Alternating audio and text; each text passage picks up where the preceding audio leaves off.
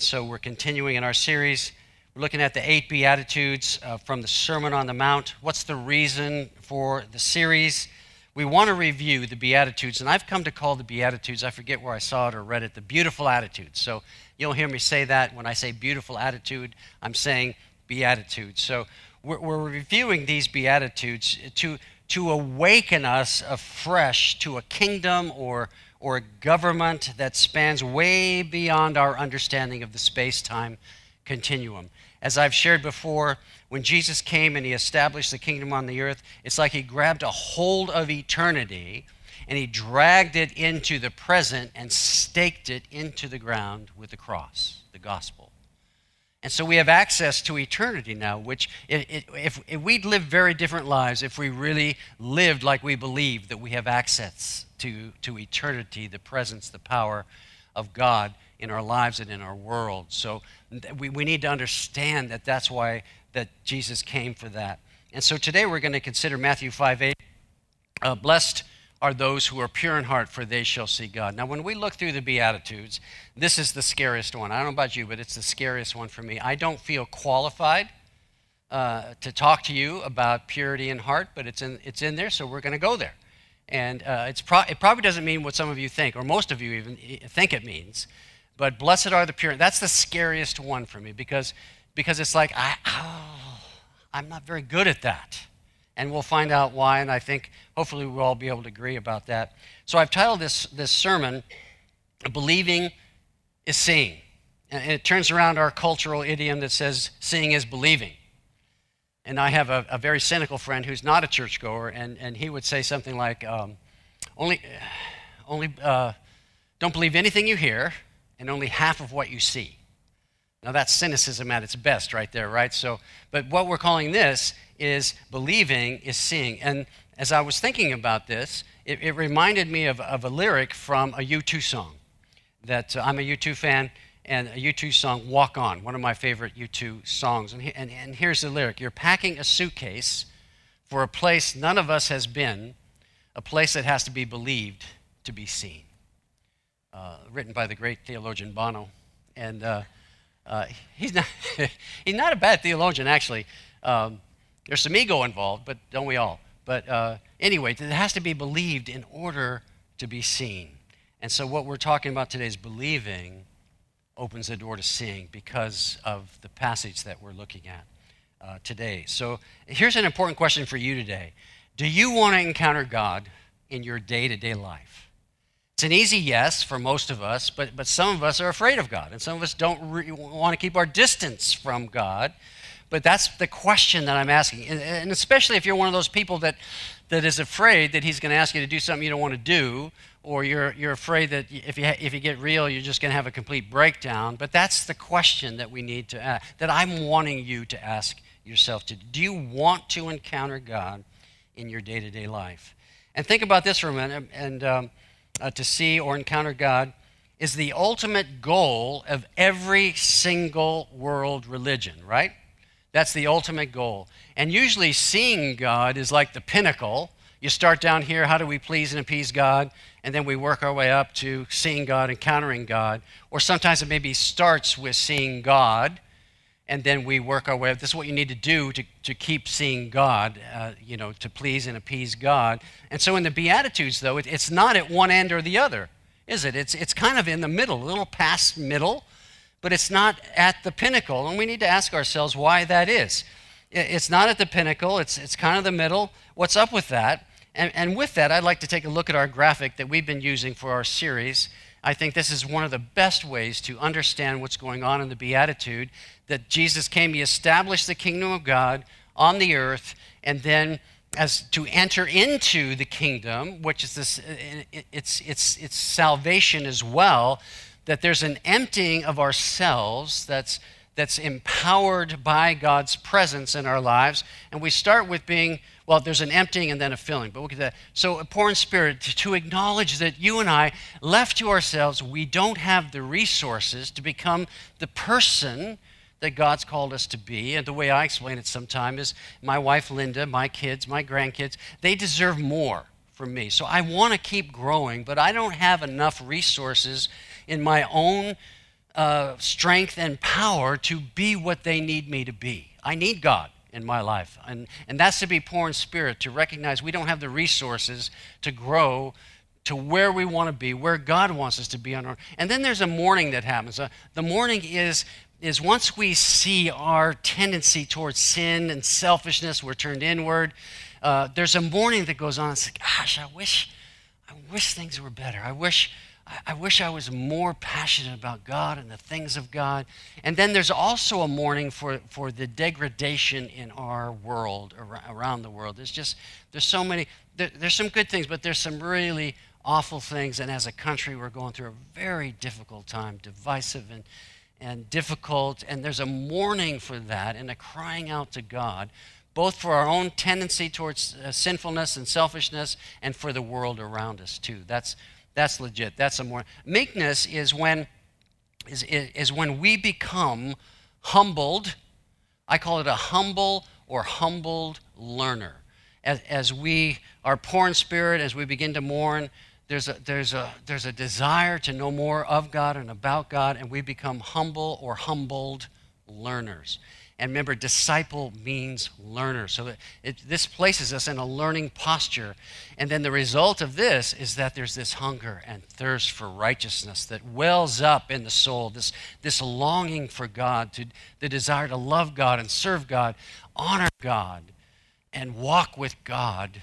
It begins to, at some level, hopefully begins to consume us and drive us to know God, to love God, to honor God. And then in God, in His graciousness, He begins to fill us. A mercy, once we receive God's mercy, we begin to give mercy, first to ourselves and then to other people. Jeff Arthurs was with us last week. If you didn't, weren't here, able, you can go online and, and listen to that. Uh, he talked to us about mercy. And one of the things, I think it was Jeff who said, mercy is compassion in action. I mean, he said a lot more than that. But mercy is compassion in action. And then we move up to this pure in heart we shall see God. Then the next two, two uh, Sundays, we're going to deal with peacemaking as opposed to peacekeeping. And then the great joy of persecution, which, uh, if you're a Christian, you signed up for this, by the way. I just, I hate to tell you, but uh, you did sign up for this, and, and God uses it for His glory and our good. So that, that takes us to where we are today, up to speed. Consider our passage. Blessed are the pure in heart, for they shall see God. Matthew 5 8. And I, what I'd like to do today is, is ask and answer two pretty straightforward questions of the text. And so we'll look at those questions and then uh, we'll look at them. We'll go back and look at them one at a time. First question: What does it mean to be pure in heart? Isn't uh, that's? Uh, I think it might be a little different than what you're thinking, but we'll see. The second one is how will we see God? And then we are moving towards communion, and so I always like to let that be known. So sometimes we just need to prepare our heart for that. So let's go back and look at these one at a time. What does it mean to be pure in heart? And I think first we need to look at the word purity, and then we need to look at the word heart. Um, it's not rocket science, but let's just go back and, and do this. So, what does it mean to be pure? I think as we begin this, it's helpful to consider what it's not saying. It's easy to think, to read that, and think that this verse is addressing sexuality and sensuality which unfortunately is the normal, I think, contemporary interpretation for this verse. But this, this, this is not what this word pure is referring to. It might have sexuality and, and sensuality uh, inference, but this is not what this word purity is trying to say to us. The Greek word for pure means without mixture, it means without pollutant, it means without alloy. So that's where it's headed with this, this word for purity. Here's a verse from Malachi that uh, I wish we had a lot more time to go into this. This is, this is awesome. Malachi 3 3. God will sit, sits as a smelter and purifier of silver, and he will purify the sons of Levi and refine them like gold and silver. First of all, the Levites were the priests. And in the New Testament, we're all priests. So this is speaking to all of us. And so, what is this verse saying? That God is a smelter. And, and how, does, how does a smelter work? What's the job of a smelter? Some of you know that better than others. But when you mine ore, um, you, you gather all the ore, put it in a big pot. And the, the last I heard, some of you might know more about this than me, but it takes about 2,000 degrees to melt silver or gold. And so if you think of it in a pot and the mined silver or gold is in there, and then as you heat it up to 2,000 degrees, then the dross and impurities begin to bubble to the surface. And what the smelter does with a long uh, um, ladle like instrument to scoop off the dross and impurities and put them in the pile.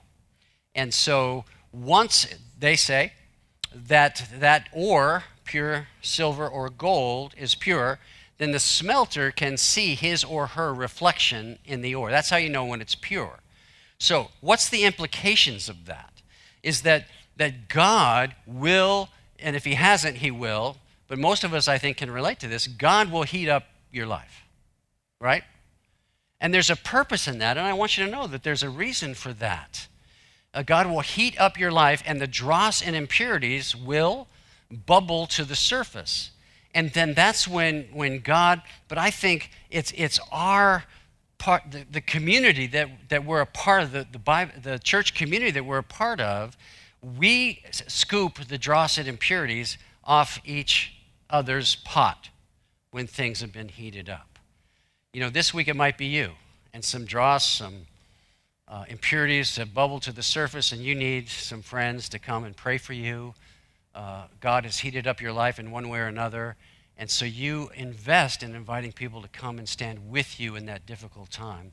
Dross and impurities, we scoop it off. Uh, next week it might be your turn.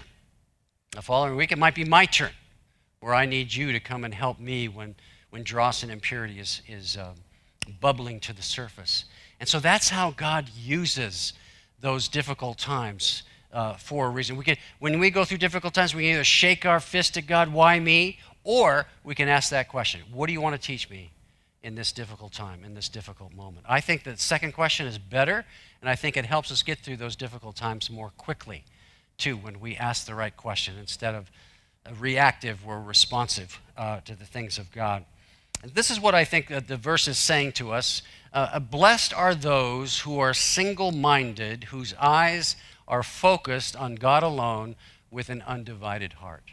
That's where we're headed in this journey, where our, our focus is single, that we want God more than we want anything else in our life. That's what this verse is aiming us at. Um, picture a conversation. We've all had this conversation. You're at a dinner party, you're at a, a, a work meeting, you're somewhere, and um, you're talking to somebody, and they're talking to you, but they're looking all around the room too. Uh, they're their heart is divided. They're, they're talking to you, but they, they, they, they're looking for somebody they'd rather talk to than you, right? That's what's going on. This is especially true uh, at pastors' conferences, I'm, I'm afraid to say. You meet a guy, and, uh, and he's looking for the cooler guy that he can buddy up to in that. And that sounds kind of cynical, right? I'm sorry to throw pastors under the bus, but we're a weird lot that, uh, that's, I try to be fully present, but I, I struggle sometimes too. But anyway, we've all been in that situation, and what that speaks of, that person that's looking around the room and talking, that speaks of a divided heart. And, and that, I think that describes all of us in the room at, at some level. Our hearts are divided. And our biggest challenge, I think, is, is that if, if we're honest about our hearts being divided, what Jesus is saying here, I think, is, is acknowledge and pay attention to the division that is in our hearts so that we can begin to focus on one thing. First, first and foremost, acknowledge your heart is divided. Uh, I, I, have to acknowledge that my heart is divided, and I, I don't like it. I don't want it. I want it to be more singularly focused, but it is. That's where we start. We admit that that's where we are. Now, let's consider what the heart is. In the Bible, the heart is used as a metaphor. It's used for the metaphor of, of the seat, the center, the most basic orientation of our lives. Our heart reflects our deepest commitments, where we place our ultimate trust. And, and here's the problem the heart is deceitful above all things and desperately wicked. Who can know it? That's, we got to start there. And so here's what I would say. This, this verse and verses like this tend to offend people sometimes. The, the desperately wicked part. Here's what I want to say about that. You are not as desperately wicked as you could be. Well, maybe some of you are. I don't know. That's a joke. Come on. But when it says desperately wicked, what it, what it means that we are not as desperately wicked as we could be, but we are born with a heart that, that turns towards itself. We are selfish. We are prone to wander, as the hymn says. That's what it's trying to say. The heart is deceitful. We need to start there and acknowledge I need to say, my heart is deceitful. My heart is divided. I want God, but there's all this other stuff that tends to get in the way and hopefully I'm speaking for you too. And then we read in Proverbs, Proverbs 4:23, and then uh, above all else, guard your heart, for it is the wellspring of life. And so that's confusing for us, right? If it's wicked, why should we guard it? And here's what I would say to that. First of all, we acknowledge that it's, it's wicked. It, it tends towards selfishness. So how do we why would we want to guard that? We guard what goes in and out of our heart. I'd like us to pay a little more attention. We, because it is deceitful, we acknowledge that my heart's deceitful, God. Therefore, I want to guard what goes in and what goes out of my heart. Uh, one example of that might be uh, this was in the 80s. Linda and I had been married about five years. Uh, the movie Indiana Jones and the Temple of Doom. What's that series called? Uh, the Raiders of the Lost Ark. Uh, that was the first one. Um, so this was the second one.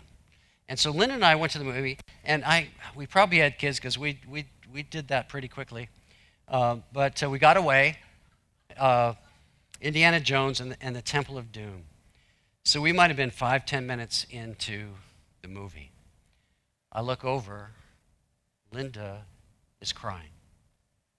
Her heart is offended by what she's seeing. Now, now that might be your favorite movie, and I, no judgment there. What I'm saying is that as her husband, I saw that we needed to guard what we watch, what we let into our world.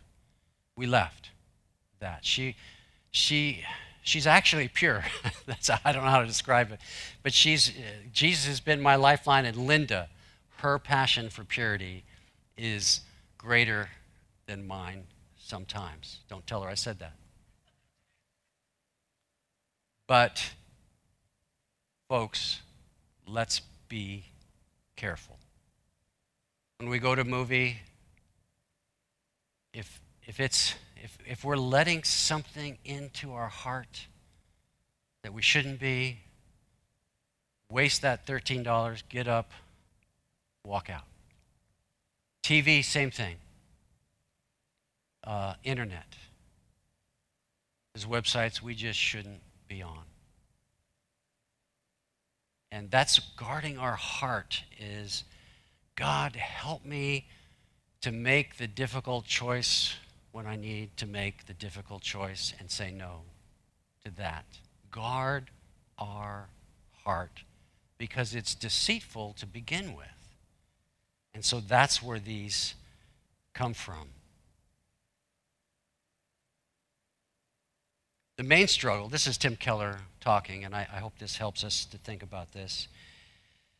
Theologian, pastor, New York City.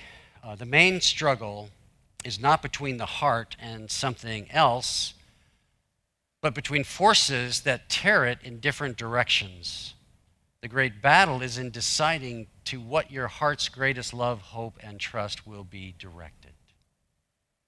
That's what this verse is talking about. That we understand that our heart's deceitful, that our heart is divided, and that we want God to help us focus more distinctly on Him and His purpose for our lives and our families. For, for you parents, you probably know this. Your kids aren't going to do what you tell them. Did you know that? They're going to do what you do. And I hope that captures your heart. They're going to do what you do, not what you say, what you do. And even what you do in secret, your kids will do that. I've seen it over and over and over again. And I don't want to say that to put a big, heavy burden on you or to produce any kind of guilt. I just want to call it out and say, let's be honest, let's be real, let's be thoughtful about this. So, at first glance, this is what Jesus is saying. To be pure in heart is to align our lives to focus first and foremost on God. That's what he's saying. But there's a deeper meaning here, and I think it holds true for all of the Beatitudes. I think it holds true for the Ten Commandments as well, uh, that all of these beautiful attitudes are beyond the reach of human willpower. Every single one of them. Ten Commandments, too, Beatitudes, too, they're beyond the reach of our ability to do this in our own strength and power. This is what I hope that we are beginning to see. What's going on? God demands what's humanly impossible to do. Does that bother you? Kind of bothers me sometimes. He's demanding from us, whether you're talking Ten Commandments, whether you're talking the Beatitudes, he demands from us what we can't do. And the sooner we realize that, the better off we are.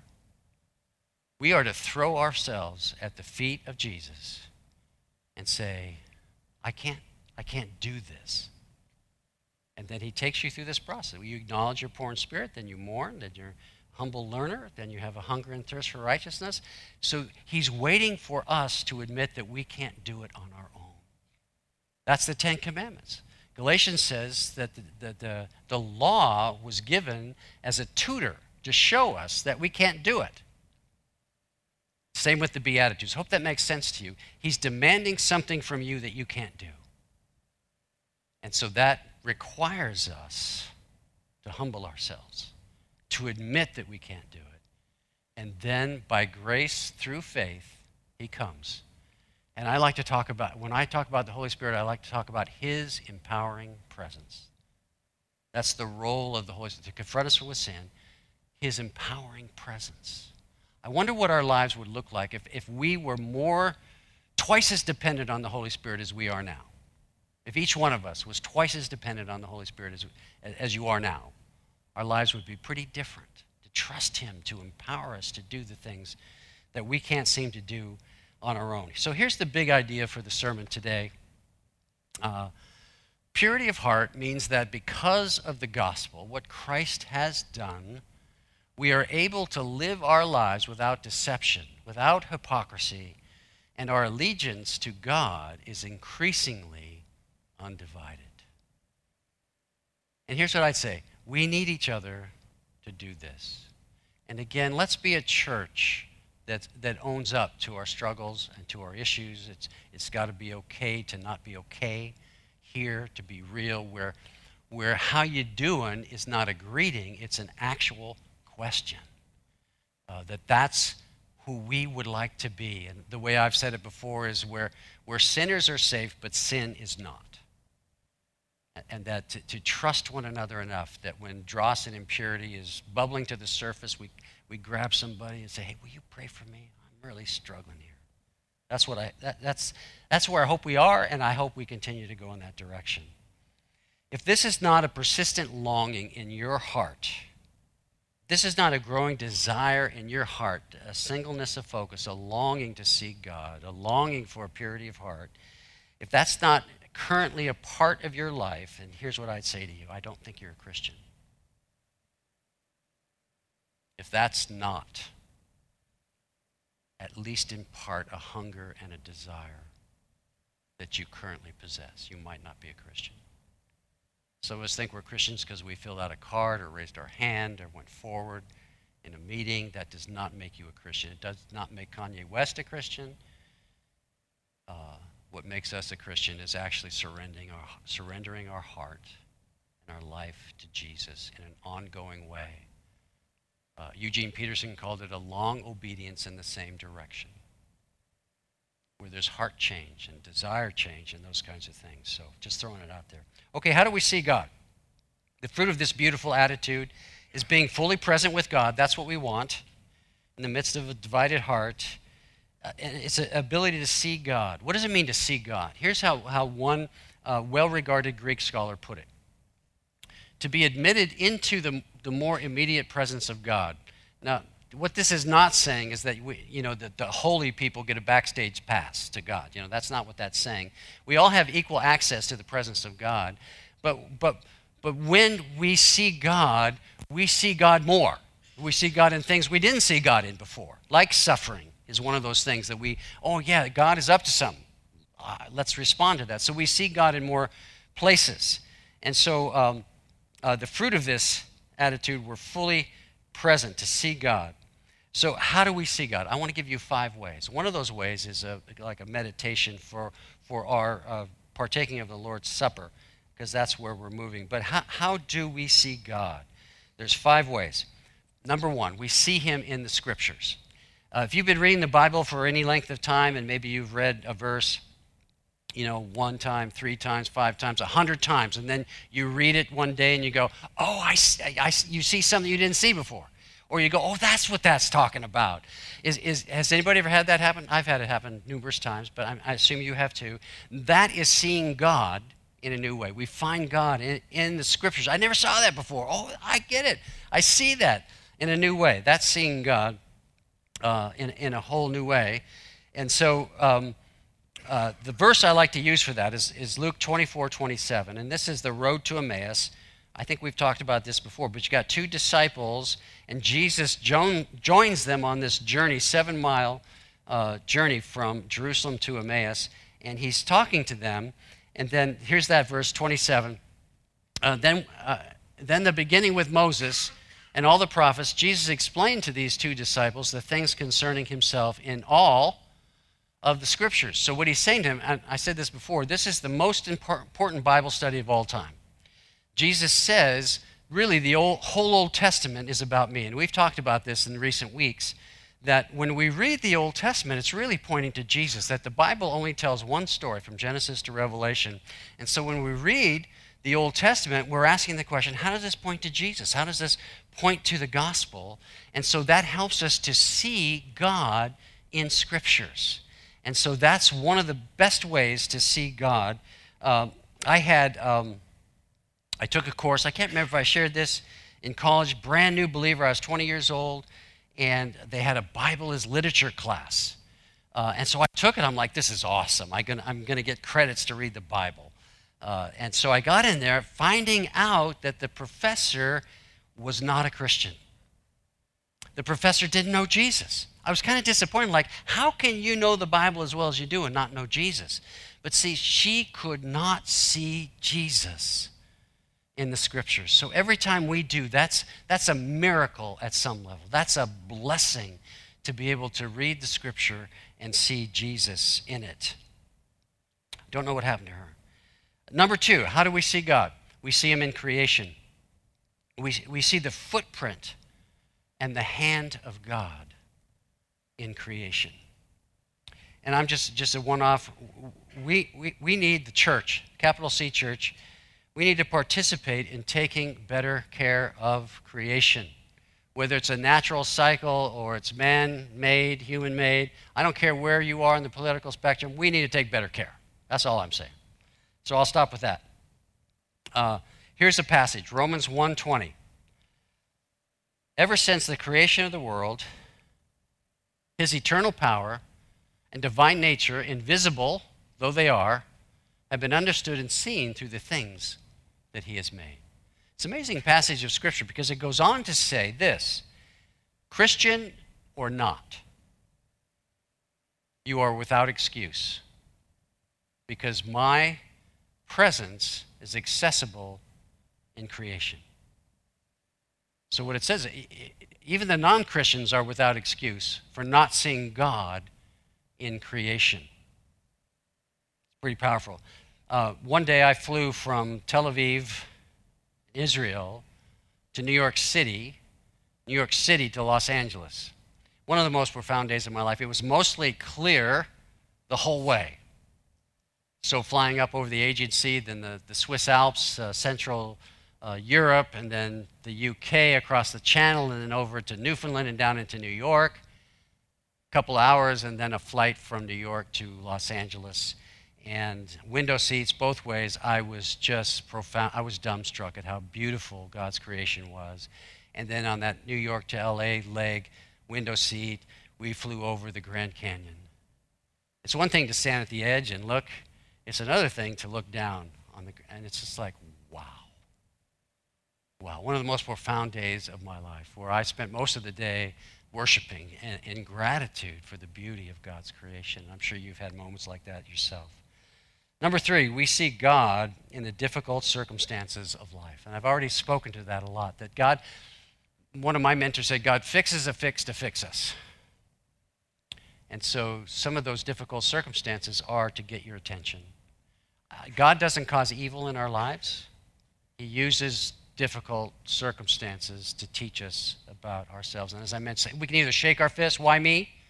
Or we can ask that question What are you trying to teach me in this difficult circumstance? The verse I love for this, there's many, but Job 42 5. Um, and I've shared this before. I'll keep sharing it because I love it so much after all, this is the last chapter of uh, uh, the book of Job, all his unimaginable trials and tribulations, right? And he says, I, I have heard of you by the hearing of the ear, but now my eye sees you. There's a reason for suffering and for difficult times. God wants to move from just hearing about God to seeing God, to knowing God. And so that's a part of it too. And then when all is said and done, we'll see God face to face. That's the, the upside.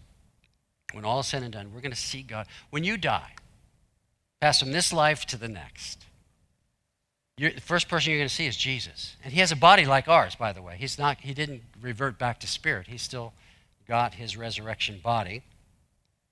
And when we see him, in that split second, you will know 10,000 times more joy than all the accumulated joys of your whole life if you're a believer. When you see him, the joy will be unimaginable. And guess what? It will last for eternity. Here's the verse that I like for this one 1 Corinthians 13 12. For now, we see in a mirror dimly, right? But then, face to face, now I know in part, and then I shall know fully, even as I have been fully known. He loves everything about you, every single thing about you, and He loves you. He knows the truth about you and me, and He still loves us. When we were at, when we were at our worst, I'll turn around put it on. When you were at your worst, He died for you. He loved you and died for you. Isn't that awesome? And then, as we move towards communion today, we see Jesus when we come together with other Jesus followers and celebrate the Lord's Supper together. Again, I'm reminded on the, about the disciples on the road to Emmaus. Uh, Luke 24. Two disciples encountered Jesus. They didn't recognize him because they were so caught up in their circumstances they had hoped for this geopolitical kingdom, and he died in confusion, resurrected. What? What's going on here? And they're walking home, Emmaus. So when Jesus came alongside, because of the anxiety in their life and everything else, they didn't recognize him. Might be more to it than that, but that's something. And then they invited him in for dinner. Remember that part if you've read through Luke 24 and verses 30 to 31. It says, When he reclined, when he had reclined at the table with them, he took the bread and he blessed it and breaking it. He began giving it to them, and then their eyes were opened and they recognized him. So, this isn't just a ritual, is it? It's not a superstitious ritual. It's something that when we come to the table, we have the potential of seeing Jesus in a way we've never seen him before. We'll talk about that more in a minute. But to finish this up, uh, as we surrender to the cleansing grace and mercy of God, along with the empowering presence of the Holy Spirit, the purer our heart will become. We're on this journey towards a pure heart. And I want us to go in that direction. Last quote that I'll put up here for you uh, 18th century uh, theologian, B.C. Caffin. The pure in heart see the mysteries of grace, the mysteries of love and holiness, which are hidden from the eyes of the unbeliever, those who can't see. So expect to see God. Expect to see Him in, in, His, in His Word and in creation and in our gathering and in your suffering. God is there, He's with you, uh, and, and He wants us to see Him. And then, as we close this out and move towards communion, as I thought this week about my Bible as literature, uh, college professor, I was reminded of a really thought provoking uh, story in William Barclay's commentary on the New Testament. He tells about this dinner party in 19th century London, England, and the host had asked everybody to come prepared to give a recital or a reading after the meal. And this famous London stage actor was invited uh, with all his training, with all his experience, he stood up and he elegantly, eloquently recited the 23rd Psalm The Lord is my shepherd. Goes on. And when he finished, he sat down to this thunderous applause around the table. Everybody was just so impressed. Now, unfortunately, the next guy had also chosen Psalm 23 to recite. And he, he wasn't a good speaker. He did not have professional training. And so he got up and he started out, same psalm. And he didn't have polish. There were some snickers around the table. Uh, and, and Barclay writes in his commentary that by the time the man had finished, a stillness had fallen around the table. And that stillness was far more profound than any applause. And as that second guy sat down, the actor turned and said to him, I know the psalm, but you know the shepherd. Isn't that what you want? We don't want to just know the psalm, we want to know the shepherd.